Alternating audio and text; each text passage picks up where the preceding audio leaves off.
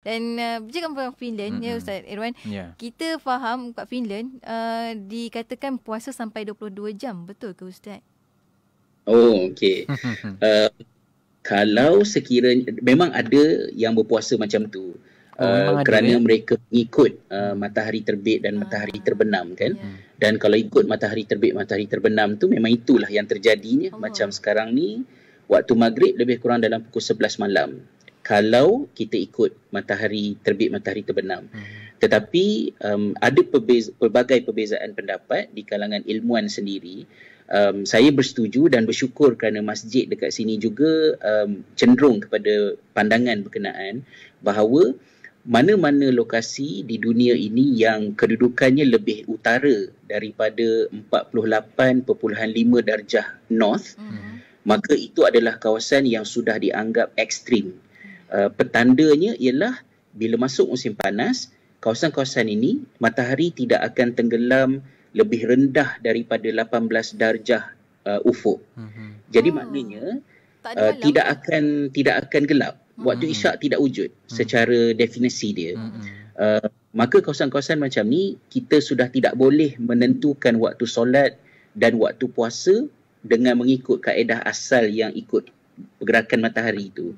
Kita kena guna cara lain. Jadi tahun pertama dan tahun kedua saya kami di Finland, kami berpuasa mengikut jadual waktu Mekah.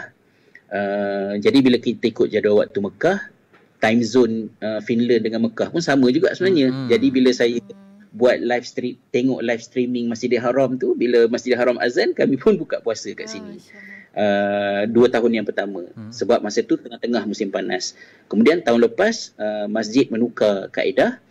Kita menggunakan kaedah jadual waktu hari terakhir yang ada waktu solat yang hakiki, iaitu jadual 8 April. So 8 April tu kita guna sepanjang musim panas.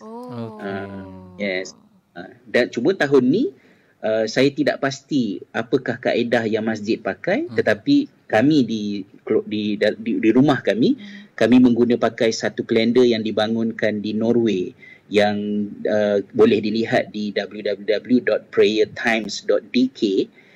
Dia ada membuat cara kiraan dia yang tersendiri untuk menghasilkan jadual solat dan juga jadual puasa yang sihat, yang munasabah.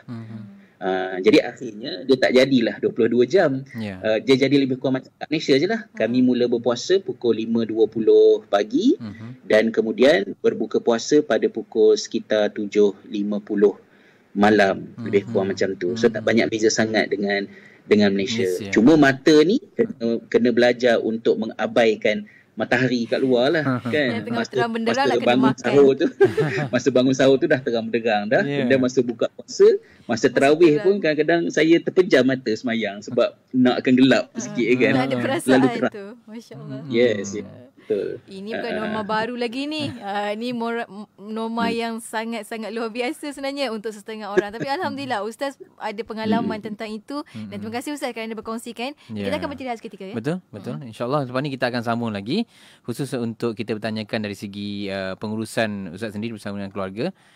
Bila-bila lagi ditambah pula dengan isteri berada berjauhan, kan? Adalah gambar lesung tunjuk dalam IG. Masya-Allah. Ada lesung, Ustaz? Semua tu kita akan kongsikan. InsyaAllah sebentar lagi. Kita akan kongsikan lepas kita berhenti rehat seketika, Ustaz, ya. Kita akan berhenti rehat seketika. Untuk anda jangan ke mana-mana, teruskan bersama kami tentunya hanya di IKIM. Inspirasi Inforia Islami.